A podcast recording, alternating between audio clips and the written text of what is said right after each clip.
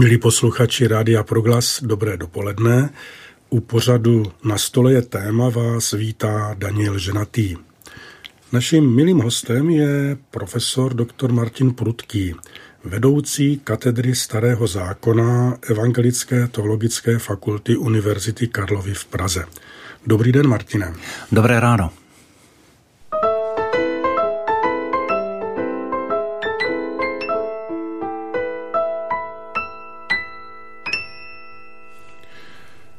Naše povídání jsme nazvali výstižně Pomohli teologové z Univerzity Karlovy objevit základy Šalomounova chrámu, tak já, já vím, že to je asi nadsázka, ale jak to teda je? Je to nadsázka. V loni se o tom takto v českých médiích chvíli psalo. Eh, my jsme skupina učitelů, pracovníků fakulty a studentů se už tři roky podílíme na expedici, která je která se týká lokality nedaleko Jeruzaléma, vede ji univerzita z Tel Avivu, je to jejich velký projekt. A e, tam kousek od Jeruzaléma se objevily základy velkého chrámu, a ten e, svým půdorysem a svými takovými charakteristikami, o kterých asi ještě budeme mluvit, Eh, odpovídá tomu, jak je popsán Šalomounův chrám v Bibli ve druhé knize královské. Tak proto se to takhle propojilo, že vlastně jsme objevili Šalomounův chrám, nebo jakýsi Šalomounovský chrám a tím, že o Šalomounovi věru, eh, chrámu v Jeruzalémě, tom, který předpokládáme, že Šalomoun postavil a Izraelci v něm sloužili bohoslužby a mluví o tom Bible, tak eh, ten je archeologicky nedostupný, tam nemůžeme vlastně o ničem mluvit, historicko-archeologicky, nedá se to nějak vyskoumat, tak se tady o tomto chrámu, který tam o kterém zase v Bibli se vůbec nemluví, ale je tam a je teď objeven, tak se o tom začalo trochu s nadsázkou mluvit jako v úvozovkách o Šalomounově chrámu. No, nám by se to určitě líbilo, kdyby tomu tak bylo. A ještě, prosím tě, jak se to vlastně vůbec stane, že lidé z Prahy najednou se seberou a přistanou v Izraeli a že vás tam pustí, abyste v téměř v centru města vůbec se pohybovali a ještě se teda vrtali v cizí zemi. Jak se to takhle stane? Tak to je spolupráce univerzit mezi Karlovou univerzitou a univerzitou Tel Aviv která rozvíjíme ji už více jak deset let. Eh, začalo to aktivitami mého kolegy, profesora Filipa Čapka.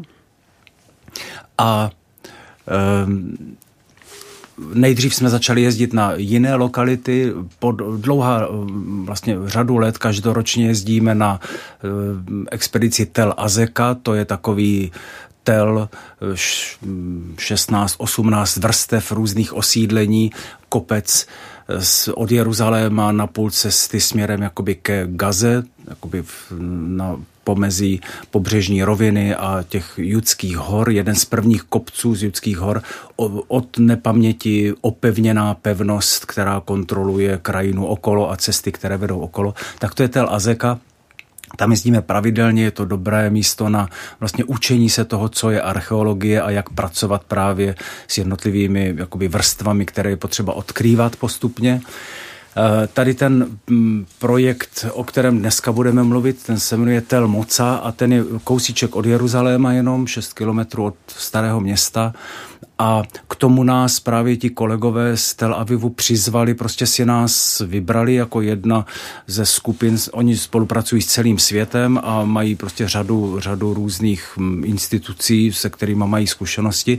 Nás si prostě přizvali jako skupinu, se kterou zřejmě jsou spokojeni, že dovedeme prostě pracovat. Ona je to taky, ta archeologie docela tvrdá mm, prostě práce fyzická. My máme dobré studenty, kteří neudělají ostudu, když mají pracovat v horku a, a mm, prostě na slunci, nebo prostě je to, je to trochu náročné tak nás prostě přizvali tady k tomu projektu a my tam velice rádi jezdíme, protože pro studium teologie, pro studium biblistiky je tohleto neocenitelná zkušenost. Pojďme možná k tomu místu ještě, kde by si posluchač představil, možná někdo byl v Izraeli, ale tak trošku každý představu má, jak je to daleko od Jeruzaléma, blízko. Mm-hmm. Je to vlastně, Tel Moca, nebo vesnice Moca, je předměstí už dneska Jeruzaléma, nebo součást takový velkého Jeruzaléma. Eh, je, když se jede po dálnici z Tel Avivu do Jeruzaléma, po dálnici takzvané jedničce, tak eh, je to vlastně poslední velká zatáčka před Jeruzalémem a ta zatáčka je, eh, nebo je to prostě údolí, jmenuje se údolí Šorek, poslední jakoby eh, hluboké údolí a pak už se jenom jakoby jede do kopce a člověk přijede do Jeruzaléma směrem k autobusovému nádraží nebo tam prostě vyústí ta dálnice. A dřív, donedávna, do toho údolí prostě spadala jakoby státní silnice a právě v tom nejnižším bodě byla ostrá zatáčka téměř do pravého úhlu. Říkalo se tomu zatáčka smrti, protože nákladní automobily nebo těžká auta prostě měla problém z toho prudkého kopce, aby se jim to příliš nerozdělo. A dole byla ostrá zatáčka a pak zase ostrý kopec nahoru, takže velice nebezpečné místo.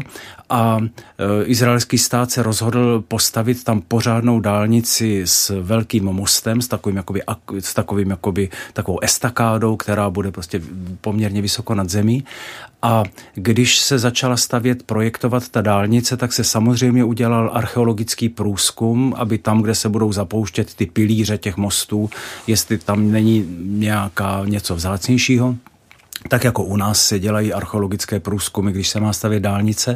No a právě e, na jednom z těch míst, kde, měla, kde měl stát ten most, se na takovém ostrohu, posledním, takovém malém, malé vyvýšení nad, tou, nad tím údolím, eh, se objevily zbytky budov a začalo se to zkoumat a zjistilo se to, že to něco velmi vzácného, tak dokonce došlo na to, že i když ta dálnice souvisela, navazuje na tunely a tak dále, tak celou tu dálnici zvedli o několik metrů kvůli tomu.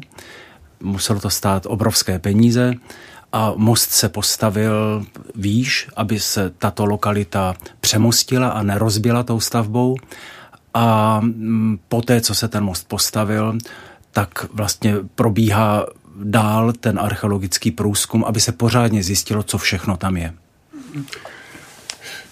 Staletí plynou a určitě nejsme první generací, kterou to zajímá. Asi v minulosti těch pokusů objevit ten Šalomounův chrám bylo mnoho a ty to na začátku naznačil, že to je vlastně těžko možné, dá se tam ještě někde kopnout nebo něco hledat na tom předpokládaném původním místě, to asi není možné. Ne, to není možné a přitom, jak říkáš, je to místo, které zajímá e, mnoho lidí a vlastně mnoho náboženství, jak samozřejmě židovství má velký zájem na tom, kde stál ten původní chrám hospodinův, e, eventuálně snít o tom, že někdy bude znovu obnoven.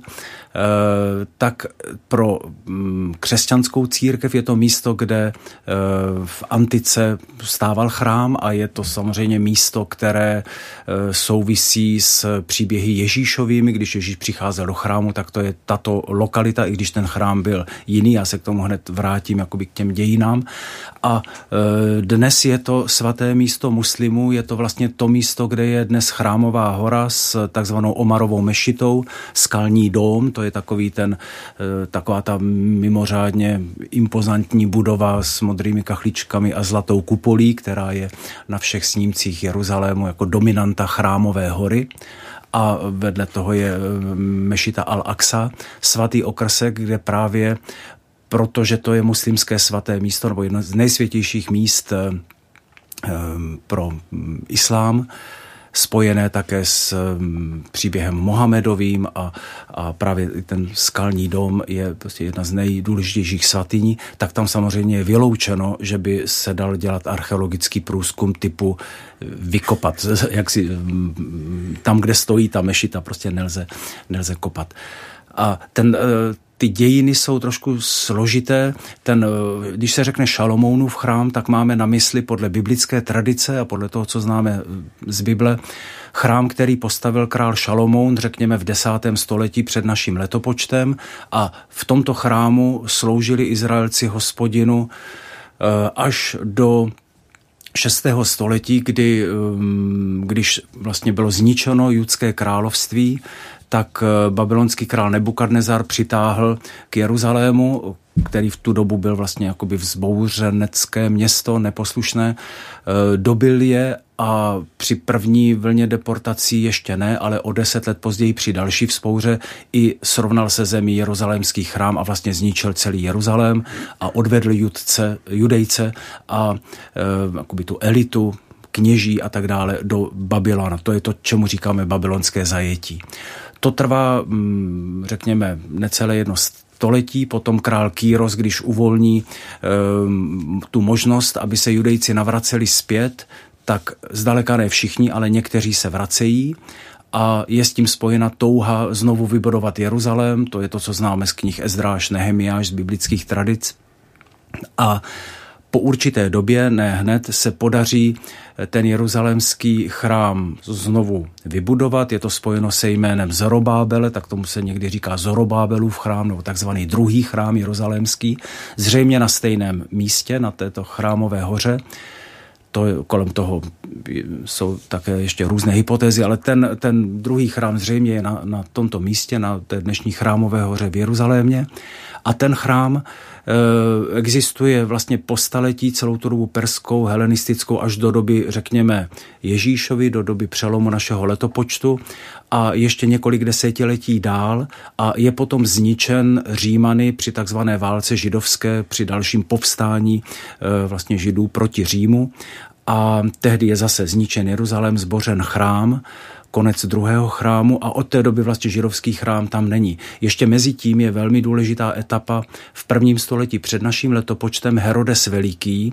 To je takový velký obnovitel slávy samostatného Judska jako, jako židovský král, judský král, tak ten kromě mnoha jiných staveb, které provedl, také udělal velkou přestavbu jeruzalémského chrámu, eh, udělal z něj prostě nádherný chrám podle řeckých vzorů a vlastně zbytky, to, co dnes můžeme v Jeruzalémě vidět, jsou zbytky tady těchto herodovských staveb a přestaveb, vlastně ne toho chrámu, ale to, čemu se říká mm, západní zeď nebo zeď nářků, tak to jsou vlastně terasy, které vystavil Herodes jako eh, on, veli, on rozšířil jakoby celý ten areál, udělal z toho prostě obrovský chrámový komplex, nastavil po řeckém způsobu terasy a na těch terasách postavil ten nový chrám.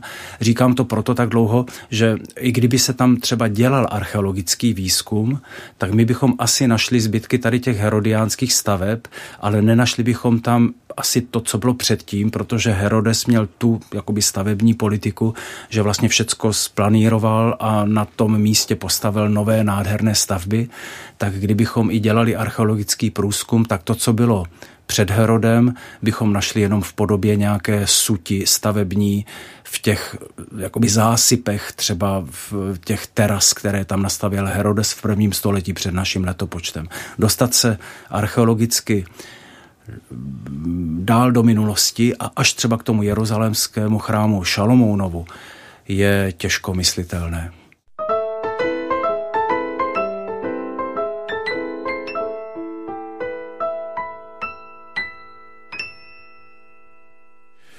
O archeologických objevech na předměstí Jeruzaléma si s účastníkem těchto prací, profesorem Martinem Prudkým v pořadu Rádia Progras povídá Daniel Ženatý. Tak, Martine, tak jsme to probrali všeobecně, jak je to s tím šalmonovým chrámem a tak co teda se vlastně pod tou dálnicí v té křivé náročné zatáčce našlo? Tak nejprve se našlo několik jakoby zdí a budov, no, u archeologie je uh, jakoby složité a to krásné, že nejprve se to, je to prostě odkrývání ze zhora, můžeme si to představit, jako když prostě odkrýváme postupně vrstvy. A teď se objeví nejprve nějaká řada kamenů a potom je najednou patrné, že je z toho zeď. A když se kope o trochu níž opatrně, tak se zjistí, že těch zdí je tam jako víc a vytváří nějaké rohy a je z toho najednou půdorys a e, najednou je těch zdí tam víc a jsou jedna přes druhou a musí se interpretovat vlastně i, co jsou jednotlivé stavební fáze a jak to, co tam, co tam kdy bylo. Tak eh, když takhle se do toho tehdy při záchraném výzkumu pustili a to bylo mezi roky 2003, 2005, 7 až myslím 2012 byla poslední etapa ještě před tím stavěním mostu, tak bylo zřejmé, že je tam jakoby několik budov a jedna z těch budov je veliká, monumentální, prostě jako obdelníková velká budova s velmi tlustými zdi, zdmi, takže nějaká stavba pro veřejný účel, to nemůže být nějaká soukromá, prostě žádný soukromý dům. A No, tak to, to samozřejmě vzbudilo pozornost. Když se začalo kopat dál, tak se vlastně e, archeologové vědí, jaké charakteristiky mají hledat a když třeba takováto velká budova má jednoznačnou orientaci z východu na západ a e, na východní straně má vchod no tak je jasné, že to je svatyně. Ty jsou orientované prostě k východu a e, většinou bývají jakoby symetrické, ta osa prostě ukazuje na východ a e, navíc tady před vchodem do té budovy veliké je několik stupňů, tak jak to bývá u chrámu, e, základy nějakých sloupů po pravé i levé straně a předtím v os, jakoby na, nádvoří předtím v ose se našel oltář čtvercový, prostě krásný, zhruba 1,5 metru krát 1,5 metru, čtyři vrstvy kamenů eh, nad sebou prostě postavený z neotesaných kamenů, což je taky podle biblické tradice důležitá charakteristika, oltář, tak to, to je potom jasné, že takováhle stavba by asi, to není nic jiného než prostě chrám, kultické místo, kde se přinášely oběti a ten chrám jakožto dům boží, eh, který je k tomu, který k tomu patří. A No, tak potom e, jde o to odhalit vlastně celý ten areál. A my ještě stále v tomhle pokračujeme. Eh, ten eh, pod, tou, pod tím dálničním mostem dneska, kde se dobře pracuje, protože je tam stín. To, je, to nám všichni archeologové závidí, že máme nejlepší prostě zastřešení eh, z celého areálu. Je tam opravdu prostě o pět stupňů méně v tom horku, než všude jinde v krajině. To znamená kolik tak zhruba? Tak to, to je vždycky přes 30 a někdy v létě hodně přes 30, ale pokud je to stín pod dálnici, tak je to prostě příjemnější. Ta země sama není tak rozpálená jako, jako jinde, jako když se kope někde na kopci nebo na jižním svahu nějakého kopce a je opravdu prostě v Izraeli velké horko. Toto je uh, u, u nedaleko Jeruzaléma, je to také příjemné v tom, že to je trošku už v kopcích. Jeruzalém je zhruba 700 metrů nad mořem, takže už to není tak jako v ta při pobřežní rovina. Ale vraťme se k tomu areálu. Pod tím mostem je tedy takováto budova, ale kromě ní ještě další um, budovy, celý takový areál a e, důležité je, nejprve se tam našly vlastně obrovská, obrovské jámy vyzděné, sila na obilí a těch jam je tam hodně, těch je tam prostě, mm, skoro bych řekl, že už jsou to desítky jsou obrovské, že ani jakoby třeba jedna taková jáma by mohla třeba stačit pro celou vesnici. To je, očividně je nějaké jakoby obchodní centrum, velkou obchod s obilím, nějaká prostě královská sípka, nebo, nebo možná ne jaksi královská, ale, ale ne, nemůžeme z toho usoudit, jaký tam tehdy panovalo nějaké společenské zřízení, ale rozhodně tedy velkou obchod s obilím nadregionálního významu, tolik obilí na jednom místě nemohl nikdo potřebovat, jen někdo, kdo s tím teda obchodoval. A je to, souvisí to s tím, že celé to údolí Šorek je velmi úrodné a kolem jsou neúrodné hory. Třeba Jeruzalém na kopci, tam se téměř nedá zemědělsky hospodařit, tam je potřeba všechno dovést na ty, ta tržiště někde, pokud možno z nedaleka. Možná, že tady toto místo, ta Telmoca nebo Moca, bylo taková, taková jakoby zásobárna, takové velkoskladiště e, pro obchod s obilím Judska. A je to e, ty, ta nejstarší sila jsou z doby ještě mnohem starší, ta jsou prostě, ta už v době, kdy vzniká teprve Izrael, už tam byla několik set let, ta, ta jsou z doby bronzové A právě pozná se to i podle toho, že třeba ten chrám nebo ta chrámová budova je postavena, třeba některé ty zdi protínají některá ta starší sila, prostě je zasypali, postavili přes to zeď, protože to prostě potřebovali. Ten terén je ve svahu, takže tam není možné příliš vymýšlet, eh, že se něco někam posune. Prostě je potřeba, když se tam staví, využít ten terén svažitý tak, jak to jenom jde.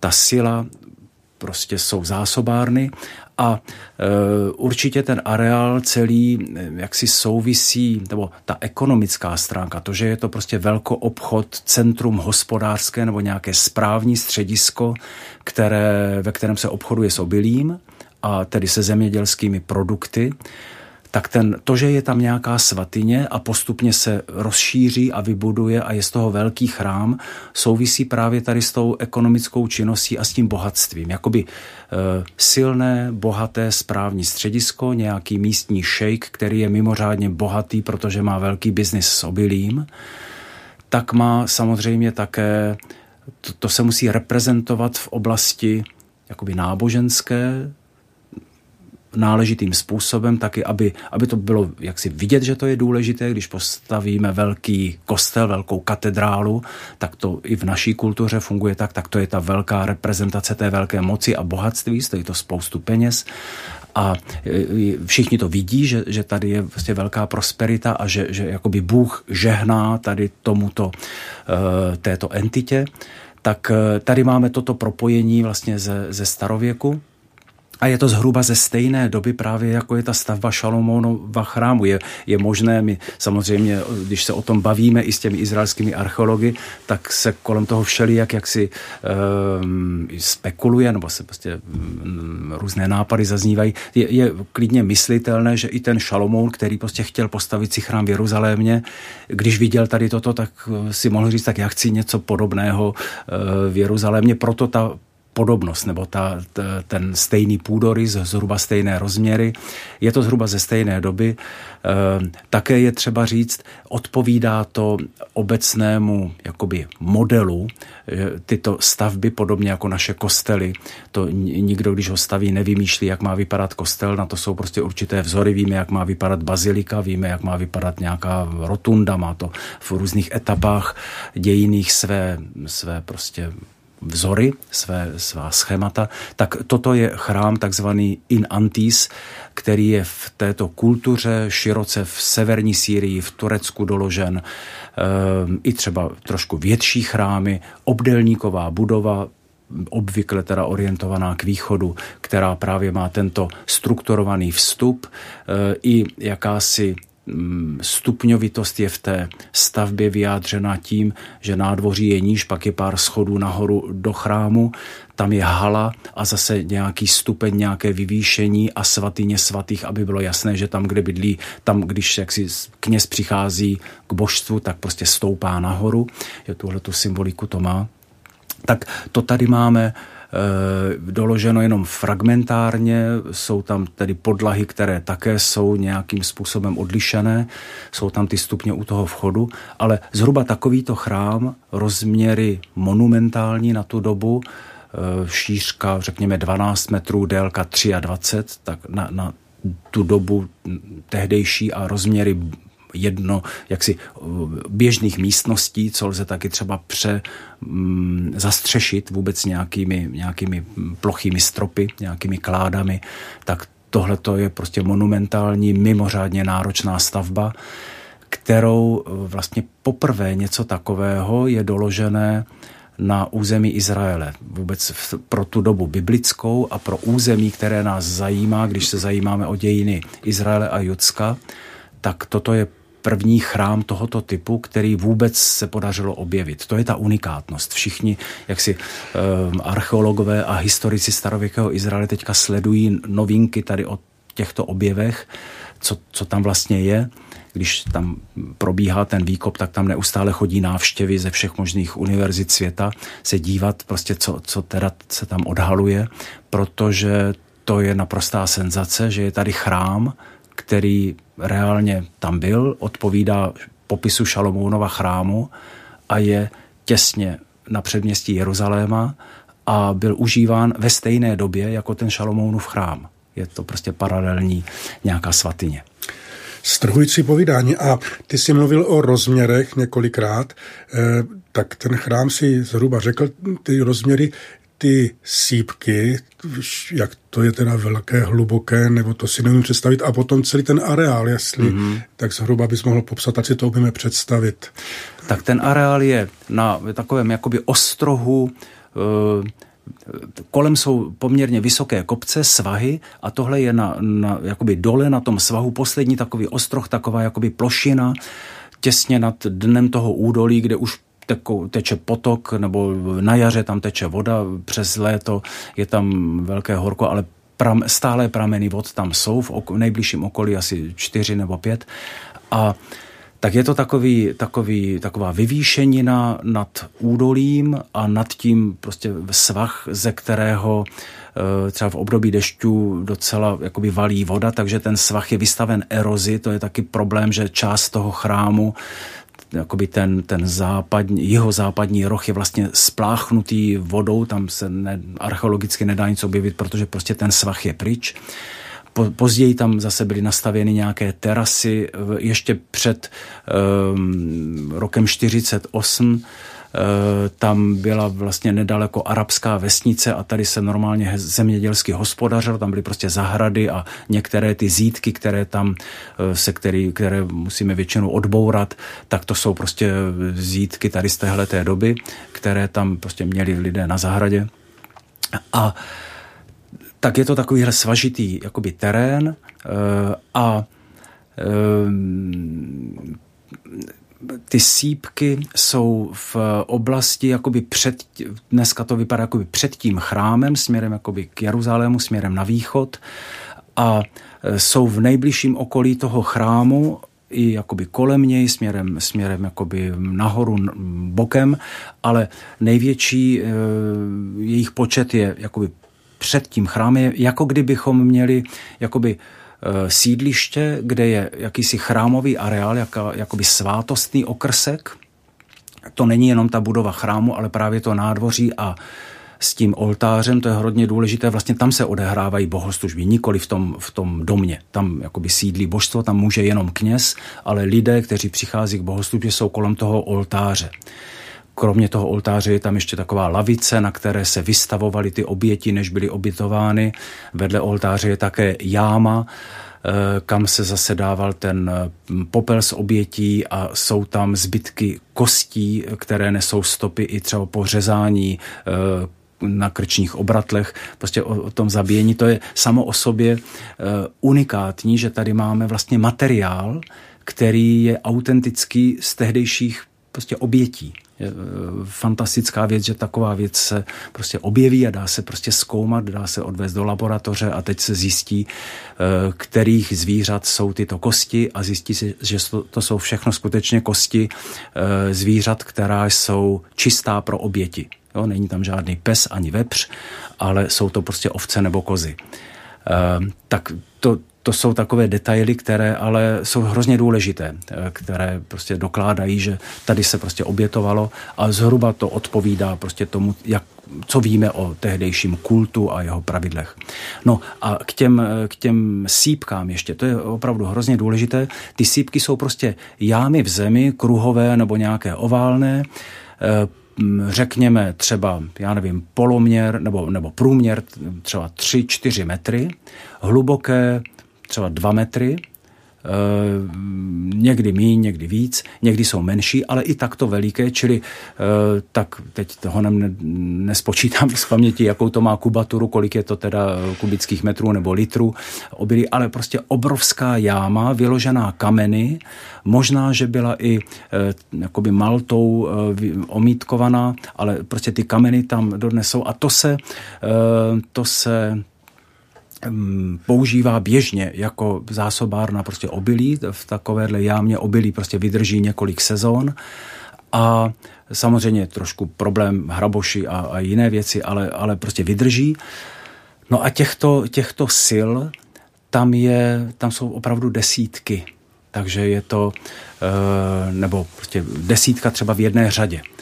A kromě toho se tam našly jakoby budovy správní, sklady, kde byly eh, keramické nádoby velké, na, ve kterých se přepravují a třeba dopravují tyto, toto obilí. To jsou takové ty velké džbány, kde eh, jsou, já nevím, mají 60 litrů, řekněme, eh, jsou vysoké přes jeden metr vysoký a, a já nevím, půl metru široké a dá se tak jako jeden z každé strany pověsit na osla a on to potom někam nese, tak těchto takovýchto nádob třeba v jedné té eh, nebo menších nádob v jednom tom skladišti se našlo třeba 130 v jedné místnosti. Tam hm, prostě, nebo zbytky těch, těch eh, rozbitých nádob.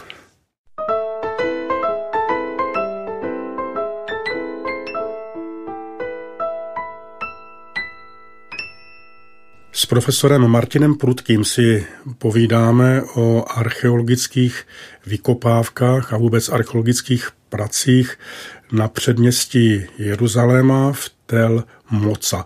Ono předměstí Jeruzaléma, myslím, že od ty chrámy jsou od sebe asi 6 kilometrů, že jo? Myslím, tak nějak to je. Čet, tak to, zas, to, je, to je kousek. E, je to napínavé. Ještě mě napadlo při tom, co si povídal, že se tam chodí dívat na vás a sledují to věci. Asi veřejnosti to přístupné není, že by tam byla nějaké zábradly a kdo chce se tam může přijít podívat, nebo jak to je? Tak on je to otevřený prostor veřejný, není to za žádným plotem, e, respektive teď, když je to zazimované, tak tam je takový jakoby drátěný plot, jak to bývá na stavbách, ale je to vlastně veřejně dostupné místo a e, když my tam pracujeme, tak tam přichází různé návštěvy, někdy pozvané nebo jakoby oznámené kolegové, kteří prostě chtějí vidět, co tam děláme, chtějí si i nechat vysvětlit e, přímo od e, těch vedoucích, co, co se tam zrovna našlo. A ten cíl celého toho projektu je, provést teda komplexní výzkum a vlastně rekonstruovat, co tam v té době železné, v té době jakoby izraelských králů, co tam vlastně všechno bylo, to opravdu odhalit eh, co možná nejvíc. A vlastně potom se to bude, potom se to zakonzervuje a vznikne z toho veřejný archeologický park, protože to už rozhodl památkový ústav izraelský, to je něco tak unikátního, že to podobně jako jiné památky, jako třeba, já nevím, ty e, nálezy v Kumránu a na jiných místech, e, tam, kde se provede ten průzkum, tak se to nechá jakoby vykopané, zakonzervuje se to, aby to třeba povětrností e, v období dešťů, aby se to prostě nepoškodilo. Musí se to trochu třeba spevnit betonem, ty zdi, to působí to divně, ale prostě nejde to jinak. A Eh, vznikne z toho veřejný archeologický park, který, já jsem přesvědčen, to bude jeden, jedno z nej, jako velmi důležitých míst turisticky, hmm. protože to je skutečně unikát, je, týká se to náboženství Izraele, týká se to biblické doby, není to jenom nějaká třeba byzantská památka, mm, nebo teď nemyslím jenom, já tím nechci byzantské památky Jasně. nějak jaksi e, snižovat, ale eh, tohle to je skutečně unikát. Nic podobného vůbec v tomto prostředí, v tomto světě e, památek neexistuje. No, když to takhle říkáš a podtrhuješ tu jedinečnost, tak si umím představit, že ke každé víře a většinou v nějaké k Bibli a archeologii planoucích srdci, ale také planoucích zraků je mnoho. Jak se třeba brání stát Izrael tomu, aby tam najednou nepřišel nějaký samozvanec s tím, že teďka to opravdu objeví a že se tam prostě něco poškodí. Nějak hlídat to přece musí, ne? Nebo jak to tak je? Eh, hlídat to musí, jsou na to zákony. Eh, jakýkoliv výzkum archeologický nebo jakékoliv kopání musí být licencované, podobně jako v jiných zemích. V Izraeli je to zvlášť přísné, protože samozřejmě těch památek je tam hodně a kamkoliv se kopne, tak tam skoro něco je. Tak e, není možné prostě sám bez licence kopat, na to prostě je památkový ústav a jeho, jeho prostě orgány a toto je prostě licencovaný projekt e, univerzitní, za který odpovídá Univerzita Tel Aviv. Veškeré nálezy, které se tam najdou, veškeré artefakty patří státu, na to je prostě v Izraeli velmi přísný zákon, ne, nelze nic si z toho vzít, co tam člověk najde v zemi. Eh, a nebo nelze si vzít něco, co je, co je důležité, bude registrované, to, co třeba střepů keramických se tam nachází tolik, že se vlastně většina z nich vyhazuje po té, co se to za, zaeviduje, jenom jak si statisticky, kolik čeho bylo, tak to není možné všechno zhromažďovat, ale to, co se dá rekonstruovat, třeba rozbité džbány, pokud je ten džbán většinově zachovaný, tak se ty střepy musí dát do jednoho pitlíku, eh, dát na to přesně cedulka, kde se to našlo, v jakém kontextu a tak dále a v laboratoři se to prostě zrekonstruuje a ten džbán se znovu slepí a postaví. Tak to je zase jakoby náročná část práce archeologické, kterou, na které my se tolik nepodílíme. Eh, to se dělá v laboratořích v Tel Avivu na univerzitě a eh, máme jakousi spolupráci, která se týká i třeba stáží do těchto laboratoří a všelijakých jakoby studijních pobytů, ale to není zrovna ta část, která by se dělala v létě, když tam s těmi motikami a krompáči pracujeme. A jaký to je pocit, když tak si tam nějak skloněný, klečíš, máš něco pod kolenama, aby tě kolen neměl odřená kolena a teďka něco najdeš eh, a něco držíš v ruce, co s velkou pravděpodobností někdo někdy uhnětl, vyrobil, dal si s tím záležet, měl v tom svůj um, své srdce, užíval to a teď ty prostě po tisíciletích tak jenom dopoledne někdy pod sluncem se na to díváš. Jaké to je? Je to zvláštní, je to, to je samozřejmě výjimečná zkušenost a zejména pro někoho, komu jsou třeba ty biblické příběhy drahé, tak to je mít možnost pracovat v prostředí, kde se objevuje vlastně eh, tehdejší svět tak, jak reálně byl, prostě zbořené domy z této doby, včetně kuchyňského vybavení, včetně prostě nějakých zbytků, jídel, kostí, z, z jídel, které ti lidé jedli, eh, tak to je, eh, to je samozřejmě mm, jakoby silná věc. Zejména pak, když třeba je, když je to takovýto chrám a je to vlastně, jsou to materiální vlastně doklady toho, jak ten chrám fungoval, jak se tam prostě ty bohoslužby dělaly, že jsou tam teda ty oběti, obětní nějaké kultické nástroje, zbytky, fragmenty nějakého vybavení toho chrámu, tak to je samozřejmě Ehm, mimořádná věc, moc se na tomto podílet a mít v rukou třeba eh, objevit, já nevím, eh, ještě očouzenou eh, olejovou lampičku ve zbořeném domě, který byl prostě zbořen v době, kdy Nebukadnezar dobýval Jeruzalém, bořil to tam, odváděl je do exilu a my prostě z této doby autenticky máme prostě lampičku, která je ještě očouzená. A od teplá ještě není. Teda, teplá ještě není, ale je ještě očouzená a od té doby byla tam v té zemi. Tak to je, to je samozřejmě senzační. To je krásné. Ehm, ještě k tomu, k té samotné podstatě. Tak pro vědecké bádání je to prostě podstatné, neoddiskutovatelné, důležité, krásné. A člověka taky napadne, jak to prosákne, nebo jak se to prolne s naší vírou, nebo s naším přístupem k písmu, k víře, eh, mění to něco, pomáhá to něčemu? Mm-hmm.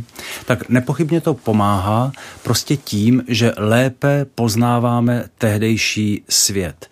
A e, jak říkáš, to, e, týká se to i jakoby nás, nejenom, že to je tehdejší svět a zajímá nás nějak historie, archeologie. On je to vlastně svět, s nímž my jsme kontinuálně propojeni, pokud prostě žijeme v církvi, hlásíme se ke křesťanské nebo židovské víře, tak eh, tady máme vlastně jakousi dějinou kontinuitu. Tohle to jsou předkové Izraele, kteří takto tam prostě žili. Takto, ještě je potřeba říct, my nevíme, jestli ten chrám, eh, jestli tam byl uctíván hospodin. Můžeme se to domnívat, můžeme si myslet, že to je asi eh, ta nejpravděpodobnější hypotéza, ale s jistotou to nemůžeme vědět, že tento chrám třeba nepatřil nějakému jinému božstvu, eh, protože i takové chrámy v té době existovaly i v okolí Jeruzaléma. Že to, co Jošiáš na konci doby královské, jak dělá velkou reformu, velkou očistu zemi, ve druhé královské ve 22. ve 23. kapitole se právě o tomto mluví, jak on čistí tu zemi od všelijakých svatyň, mm, které tam nemají podle jeho eh, reformy tedy co dělat. Ale, ale prostě poznáváme náboženský život Izraele tehdejší doby, eh, s nímž jsme ve značné kontinuitě, ať si to uvědomujeme nebo ne, že Ježíš a jeho učedníci byli židé, kteří k životu tady v tomto chrámu, tomu reálnému, který tam probíhal, neměli větší odstup, než my máme dneska k Janu Husovi. To je dobré si uvědomit, že, jsou to, že je to v těchto proporcích zhruba. Jo? Jestliže e, ta doba Ježíše a apoštolů je vzdálena od ukončení jaksi, funkce tohoto chrámu zhruba tak, jako my máme k Bibli Kralické a Janu Husovi, plus minus. Tak to je, e, to jenom říkám proto, abychom si uvědomili, že ta kontinuita zde je a náš život víry a to, co my víme o kultu a o úctě k hospodinu, jak, jak byl slaven hospodin ve starověkém Izraeli a ještě v době Ježíšově existoval ten druhý chrám a také se přinášely oběti a Ježíš chodil na svátky do chrámu e, v rámci tohoto systému, no tak to je, to je svět, s nímž i náš život víry a to, jak my chápeme třeba e, bohoslužbu a to, jak má být utvářena, tak e, je to jiné, ale je to v kontinuitě. Takže poznávat tento svět Eh, při nejmenším pro ty, kdo se hlub, hlouběji zajímají o tyto otázky, eh, je velmi živé. Musím si vzpomenout na své učitele eh, teologie a starého zákona. Tak já jsem opustil fakultu teologickou, jestli se nepletu, v roce 79. Co, jaký je posun třeba v teologii já vím, že to nemůžeš říct zkrátce, ale trošku, co by tomu řekli ti, eh, kteří hmm. nás učili kdysi teologii, kdyby mohli vidět to, co vidíme my a, hmm. a co se vlastně změnilo za tu dobu. Hmm. To není konstantní. Ne, ne, já myslím, že by byli nadšeni. Právě třeba profesor Bič, kterého archeologie dost zajímala a nikdy v Izraeli nebyl, jakkoliv o tom mnoho psal, že všechno měl jenom zprostředkované přes literaturu, tak by byl nadšen, co všechno tady můžeme poznávat, co všechno a jak přesně, jaké metody nové má máme, třeba radiokarbonové datování nebo jiné metody, když se najde e, džbán rozbitý, tak dneska v laboratoři se dá zjistit, co v něm bylo, jestli to byly olivy nebo jestli to bylo víno, e, co se v něm skladovalo. Případně, pokud jsou ty zbytky dost jaksi vydatné, tak i podle toho datovat, z které e, doby, z které sezóny to je, nebo plus minus. E, tak to jsou, to jsou věci, které